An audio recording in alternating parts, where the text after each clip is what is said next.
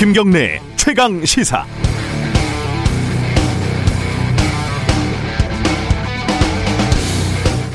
올해 이상문학상에 소설가 이승우의 마음의 부력이라는 작품이 선정이 됐다고 합니다. 저는 아직 읽지 않은 소설인데 소설 얘기를 하려는 건 아니고 이 소설가의 수상소감이 인상적이어서 얘기를 꺼냈습니다. 반복되는 일에 지치지 않고 사무원처럼 내 일을 하겠다. 이 바깥 날씨는 남극처럼 차갑지만 우리 사회의 온도는 우리 같은 항온동물에게는 버거울 정도로 지나치게 뜨겁습니다. 특히 정치의 온도가 그렇지요. 검찰개혁을 둘러싸고도 그랬고 방역과 백신을 놓고도 비슷했습니다. 무슨 일이 생기기만 하면 벌어지는 너 죽고 나 살 자식의 전투는 우리 사회를 언제나 뜨겁게 달구고 있습니다. 올해는 선거철이니까 그 온도가 비등점을 넘어설지도 모르겠습니다. 그래서 우리는 사무원처럼 일하는 미덕을 잃어버린 것 같습니다. 사람이 일하다 죽어나가면 국회의원이 사무원처럼 신속하게 논의해서 법안을 만들고, 사건이 발생하면 기자가 사무원처럼 있는 대로 정확하게 보도하고, 어떤 사건이라도 검사가 사무원처럼 냉정하고 공정하게 수사하고, 아동학대가 신고되면 경찰이 사무원처럼 선입견 없이 성실하게 사건을 파악하고, 구치소에 확진자가 나오면 그게 재소자들일지라도 사무원처럼 꼼꼼하게 방역조치를 시행하는 그런 미덕이 뜨거운 열정만큼이나 필요한데 말이죠. 늦었지만 새해 다짐이라고나 할까요? 사무원처럼 빠트림 없이 꼼꼼하게, 사무원처럼 정확하고 냉정하게 취재하고 보도하고 방송해야겠습니다. 일월 오일 화요일 김경래의 최강시사 시작합니다.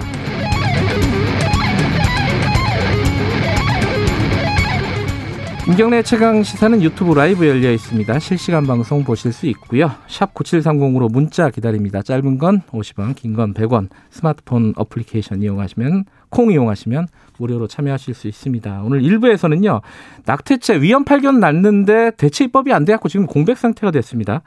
더불어민주당 권인숙 의원과 함께 낙태죄 문제 좀 살펴보고요. 이부에서는 오늘 처음 선보이는 코너죠. 여의도 정책맨 누가 나올까요? 기대해 주시고요. 삼부에서는 충격적인 사건이죠. 정인이 사건. 잊을만 하면 벌어지는 이 아동학대, 어디에 구멍이 뚫려 있는지 전문가와 이 얘기 자세히 좀 해보겠습니다.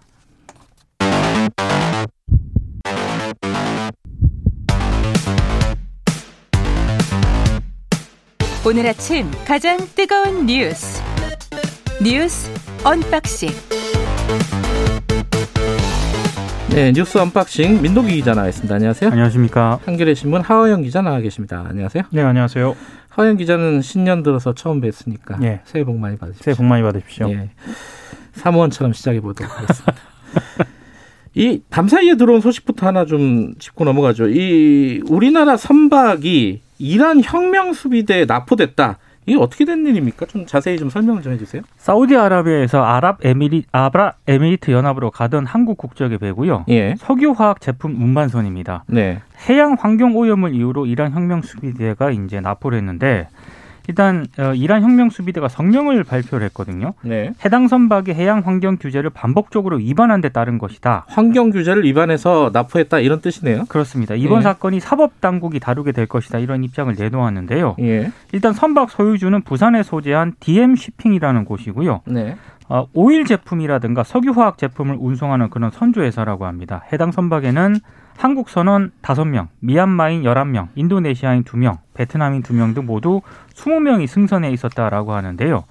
이란 외무부 대변인이 또 입장을 좀 전에 발표를 했거든요. 그래요? 그러니까 해양오염에 대해서 조사를 하는 것이고 굉장히 기술적인 사안이다. 음. 법원 명령에 따라 조치된 것이다, 라는 입장을 또 발표를 했습니다. 근데 지금 선사 입장은 해양오염 이런 소지는 거의 없다, 전혀 없다, 이런, 이렇게 밝히고 있지 않아요, 지금? 예, 선사에서는 뭐 씨씨티비를 확인을 했고, 예, 당시에 해양오염이 있었다면 근처에 배가 굉장히 많았다는 거거든요. 예. 그래서 이미 신고가 됐을 것인데, 음, 그러지 않은 것으로 봤을 때도 해양오염은 문제가 아니다라고 이야기를 하고 있습니다. 그래서 사실 여러 가지 전망들이 나오고 있어요. 그 예, 어, 이란 쪽 대변인이 기술적인 문제다라고 이야기를 했지만 그 기술조차도 사실은 정치적으로 해석될 만한 음, 여지들이 많이 있는 거죠. 예.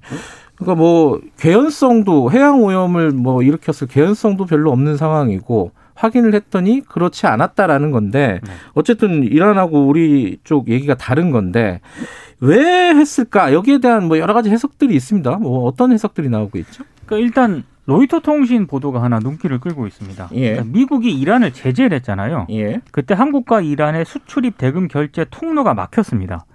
이제 이란 외교부가 이보다 앞서가지고 하나 발표를 한 게 있는데 곧 이란을 방문할 예정인 한국 외교부 인사와 미국의 대이란 제재로 한국 내 시중은행에 동결된 이란 자산을 푸는 방안을 논의할 예정이다. 이렇게 발표를 한 적이 있거든요. 음. 그러니까 이것과 연관이 있는 것 아니냐라는 그런 해석이 나오고 있습니다. 이건 이제 추측인 거죠? 추측입니다. 네. 네. 어, 우리가 지금 동결한 이란 자산하고 연계된 문제일 수도 있다. 그렇습니다. 뭐 이런 추측들이 나오고 있는 거고.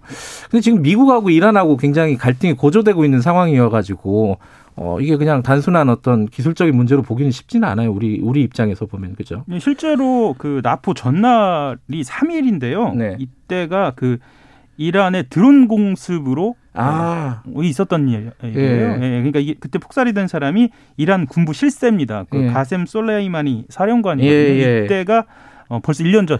일주기입니다. 아, 그래요? 예. 그래서 아. 그런 것하고도 좀 관련이 돼 있지 않느냐라는 소식도 나오고요. 예. 특히나 이제 그 이십 퍼센트 우라늄 농축 이전에 그 이란 제재의 문제와 관련돼서 타결이 됐다가 그 트럼프 대통령 체제가 들어오면서 그 파기가 되지 않았습니까? 네. 미국이 그 합의를 파기하면서요. 그 이후에 우라늄 농축을 어 약속을 지켜오다가 그 파기된 이후에 이번에 음. 최근 이십 퍼센트 우라늄 농축을 재개했다는 소식도 전해졌거든요. 그러니까 그런 상황들을 예. 보면은 그냥 단순한 기술적인 문제로 보기는 쉽지 않다. 지금 우리 청해부대가 인근 해역에 도착을 했다고 하는데 어, 앞으로 상황은 좀 지켜봐야 될 것 같습니다. 자, 코로나십구 상황 좀 보죠. 그 한때 육백 명대로 떨어졌다가 다시 천 명 이상으로 올라갔잖아요, 어제. 네. 오늘도 아마 오늘은 어느 정도로 예상이 됩니까? 아직은 좀.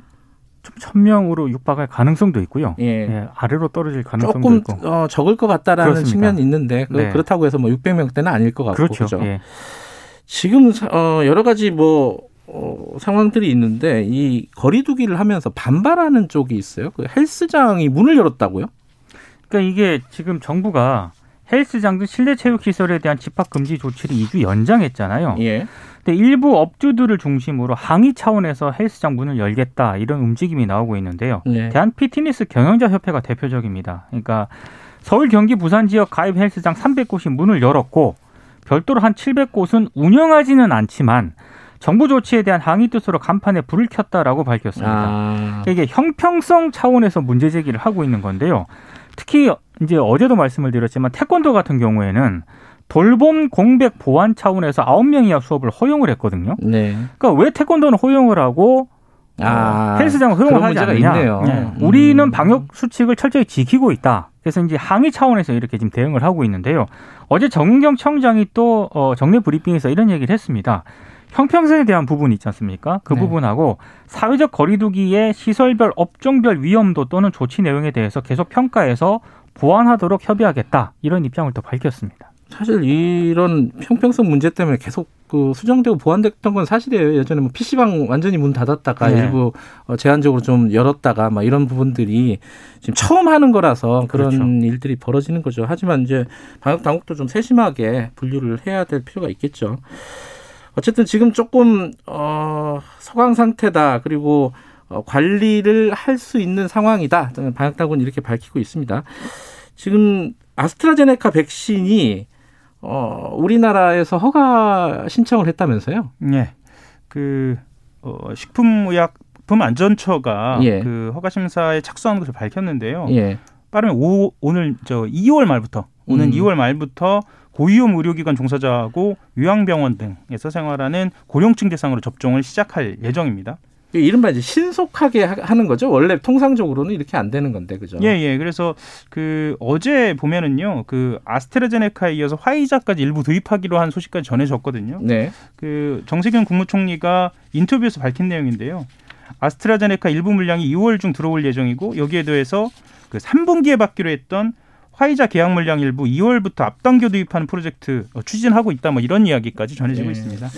근데 백신을 어떻게 맞느냐를 가지고 미국도 굉장히 혼란스럽고 영국도 그렇고 이제 우리도 이제 어, 시작을 해야 되는 단계인데 여러 가지 말들이 나오고 있어요, 그죠? 이게 얀센을 제외하고는 두 번을 맞아야 되거든요. 그렇죠. 예, 근데 예. 영국 같은 경우에는 두 번 맞을 때 다른 백신을 사용할 수 있도록 했습니다. 이걸 가지고 아, 논란이 좀 제기가 되고 있고요. 예를 들어 모더나 맞고 그 다음에 뭐 화이자 맞고 이런 식으로 예. 음. 이렇게 이게 이게 온당하냐 이런 논란이 제기가 되고 있고 미국 같은 음. 경우에는 백신 접종 용량을 용량을 음. 절반으로 줄이는 방안을 또 검토를 하고 있습니다. 아. 그러니까 많이 맞게 하기 위한 그런 차원인데 우리도 그럼 어떻게 할 거냐라는 그런 이제 질문이 있었고요. 네. 일단 정은경 청장은 가급적이면 동일한 백신을 지켜서 접종하는 게 원칙이다. 이런 음. 입장을 내놓긴 했습니다. 그 전문가들이 그런 얘기 많이 하잖아요. 일단 접종이 시작되면 신속하게 네. 가급적이면 많은 사람들이 접종을 하는 게 네. 어, 맞다. 이게 예를 들어 봄에 이월에 시작했는데 가을까지 맞아버리면 이게 어떻게 될지 그렇죠. 모르는 상황이기 때문에 집단 면역이 되려면은 짧게 이, 삼 개월 안에 어, 사, 그 집단 면역이 될 수 있는 수준까지 맞으면 조, 좋은 건데 물량이 확보되느냐가 문제겠죠. 그렇죠. 그렇죠. 뭐 정부도 지금 계속 그 승인의 속도를 내겠다고 하니까 이것도 이월 얼마 다음 달입니다, 그죠? 네. 아, 다른 소식도 좀, 아, 그 얘기 한번 물어보죠. 그 북한이 백신을 사겠다고 신청을 했다고요? 그러니까 유럽 국가 음. 대사관에 예. 문의를 했다고 합니다. 백신을 어떻게 확보할 수 있느냐 이렇게 문의를 했다라고 월스트리트 저널이 보도를 했는데요. 음. 다만 이 대상 국가가 어디인지는 언급을 안 했고요. 그리고 지금 비정부 기구인 세계 백신 면역 연합이 있지 않습니까? 갑이라고 예. 하는 곳. 여기에도 코로나십구 백신을 지원받기 위해서 신청서를 제출했다. 음. 이런 보도가 지금 나오고 있습니다. 백신, 그러니까 코로나 확진자가 없다는 얘기도 있었는데 이제 스스로는 그렇게 밝히고 있었잖아요. 그렇죠. 백신을 구한다.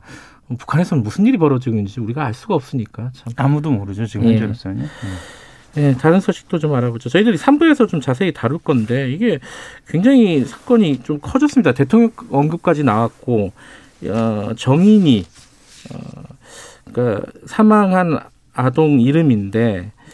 정이나 미안해 이런 해시태그, 해시태그를 달고 이런 추모 물결도 좀 일어나고 있고 근데 지금 가장 큰 문제는 어, 경찰에 신고를 몇 번이나 했는데 제대로 안 됐다 이게 이제 가장 큰 논란 아니겠습니까? 그죠?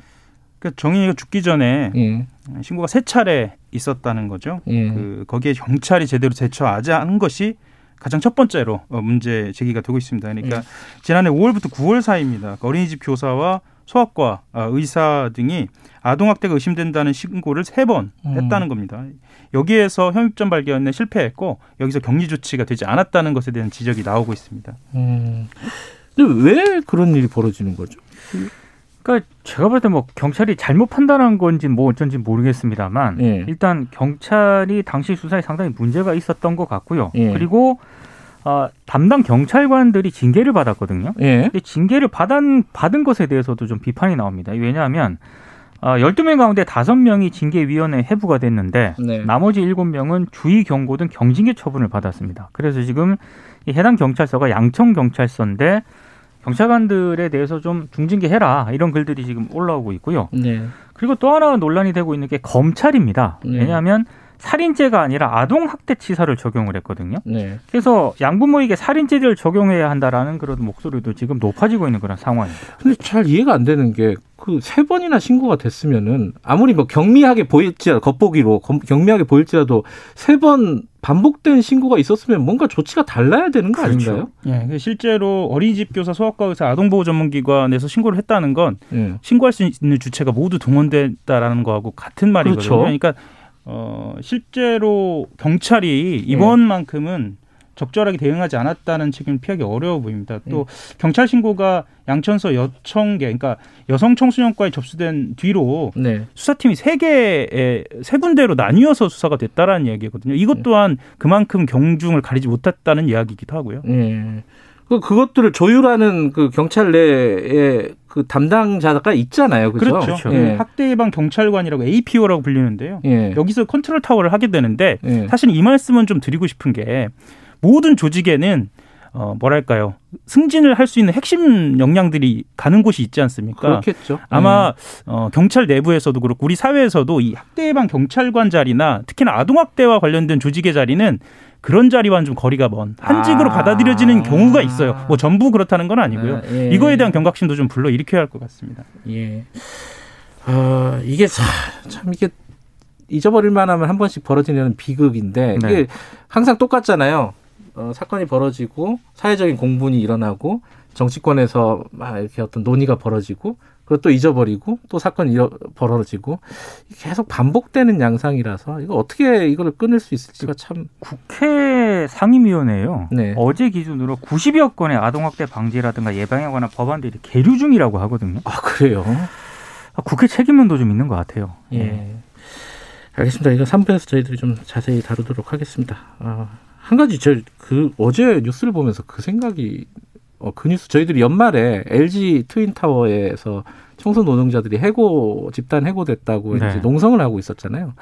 거기에 밥을 못 들어가게 하는 뭐 전기도 끊고 이런 일들이 지금 벌어지고 있더라고요. 그러니까 도시락을 이제 시민단체에서 시민단체에서 주려고 했는데 그걸 이제 반입을 막은 거죠. 예. 그래서 뭐 꽁꽁 어은 어떤 그런 도시락이 나중에 이제 발견이 돼서 좀 문제가 되기도 했는데. 그렇게까지 엘지가 해야 되는 건가 이런 생각이 어, 듭니다. 지금 시민단체에서 엘지 불매운동까지 하겠다 그러는데 왜 이를 네. 이렇게 키우는지 잘 모르겠어요. 저는. 그러니까 여러 가지 삼성 문제가 생기면서 국내에서는 네. 엘지가 상대적으로 그 이미지는 좀 좋은 측면을 그렇죠. 얻은 그렇죠. 부분도 있어요. 그런데 네. 이렇게 이해가 가지 않는 측면이 있다는 건 모르겠습니다. 이게 음. 엘지 내부에서의 어떤 그 시선이 있지 않느냐라는 그런 분석도 있어요. 음. 그러니까 좀 바로 뭐 주치가 있어야 하지 않을까라는 생각도 좀 듭니다. 알겠습니다. 아, 추운데 전기까지 끊었다. 그렇죠. 예. 예. 자, 여기까지 듣죠. 고맙습니다. 고맙습니다. 뉴스 언박싱 민동기 기자 그리고 한겨레신문 하하영 기자였습니다. 김경래의 최강시사 듣고 계시고요. 지금 시각은 일곱 시 삼십칠 분 향해 가고 있습니다.